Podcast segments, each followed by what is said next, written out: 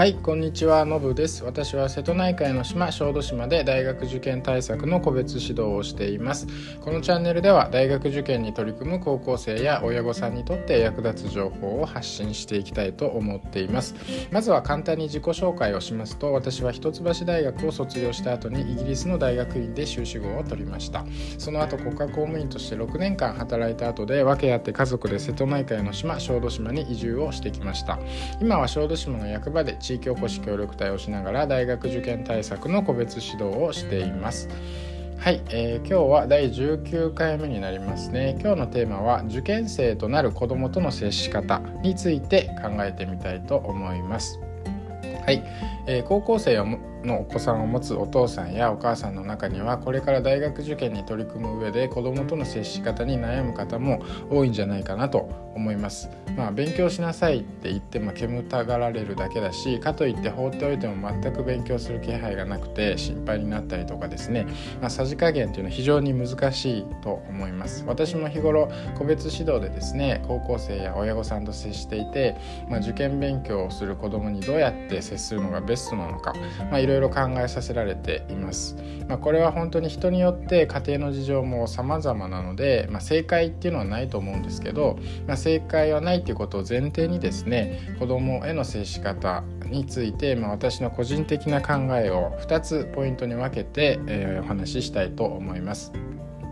まず1つ目のポイントとしてはですね受験に取り組む子どもにとって可能な限りベストな環境を作ってあげること。これがあの親御さんの非常に重要な役割になるんじゃないかなと思います、まあ、まずは学校でも塾の先生でもあるいはオンラインとかでもいいのでメンターとかパーソナルコーチになってくれるようなあの人を、まあ、探してあげるといいと思います、まあ、そういう人を探してですね子どもが困った時に相談できる環境を作ってあげるのがいいと思います。それからですねあの今の受験の制度って親の時代と比べても非常に複雑になってるんですよね。なんとか方式とかですね 2, 2教科受験3教科受験とかあの共通テスト利用方式とかですね、まあ、いろんなこの受験のタイプがあってですね大人でも訳がわからない感じになってますね、まあ、高校生が自分の力だけでですね志望校とあの志望学部を選んでで受験教科はこれとこれとこれにしてであの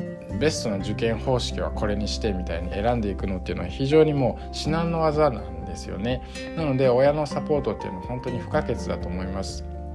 子供の希望を汲み取りつつですね第一志望はこの大学にして学部はここにしてで併願校とここここを受けて滑り止めはこうしてですねこの大学はこの方式で受けてとかですね英検と TOEIC はこれぐらい取っといてとかですねそういうのもあの親もやっぱ本気になって調べて力になってあげないといけないんじゃないかなと思います。まあ、こういうふうにあの力に、まあ、親が力になるのももちろんいいですし、まあ、それを専門的にサポートしてくれる人の力っていうのも不可欠なので、まあ、そういうふうにですね、まあ、必要な情報を提供したり必要なこうリソースを提供してあげる。可能な限り子どもが勉強を進めていける。で勉強に集中していけるような環境をまず整えてあげるっていうのことがあの重要になってくるのかなと思います。はい。で2つ目のポイントはですね親は子どもに対して余計な口出しはしないっていうことになる。と思います。ついついですね、まあ、勉強しなさいとか、まあ、このままだとお前大学生になんかなれないよとか社会人になれないよとか、まあ、いろんなこと言ってしまいがちだとは思うんですよね。でも、まあ、こういう言葉をあの言ってもですねあんまりあのろくなことにはならないんじゃないかなと思います。受験勉強頑張ってる子は、まあ、わざわざ親に言われなくても頑張ってますし、まあ、勉強しない子にですね勉強しろって言ってもそれがきっかけで勉強するようになることなんてまずないですよね。でまあ兄弟とか友達とかとね比べられてあのお兄ちゃんは勉強してるのにとか言われてもですね、まあ、余計に傷つくだけだと思います。まあ、頑張れとかですね、まあ、ポジティブな言葉だったらいいのかもしれないですけれども、まあ、それも本当言い方によっては、まあ、んまり言い過ぎたりするとプレッシャーにもなるし、ま、お前ならできるみたいな言葉もなんかちょっといまいちですよね。ま、基本的に、ま、言葉はあんまりいらないんじゃないかなっていうのが私の意見ですね。あのま、親からの言葉は子供にとって、ま、いい効果もあることもあるんですけど、まあ、悪影響を与える場合の方が多いような気がします。ま、親としてはですね心配は尽きないところだとは思いますが、まあ、そこはぐっとこらえてですねもう知らないふりをして陰で見守ってあげるぐらいが一番いいのかなと思います。ということでですね今日はあの受験生になるあの子どもとの接し方について私の考えをお話ししました。ポイントは2つで1つ目は環境を整えてあげる。2つ目は余計なことは言わない。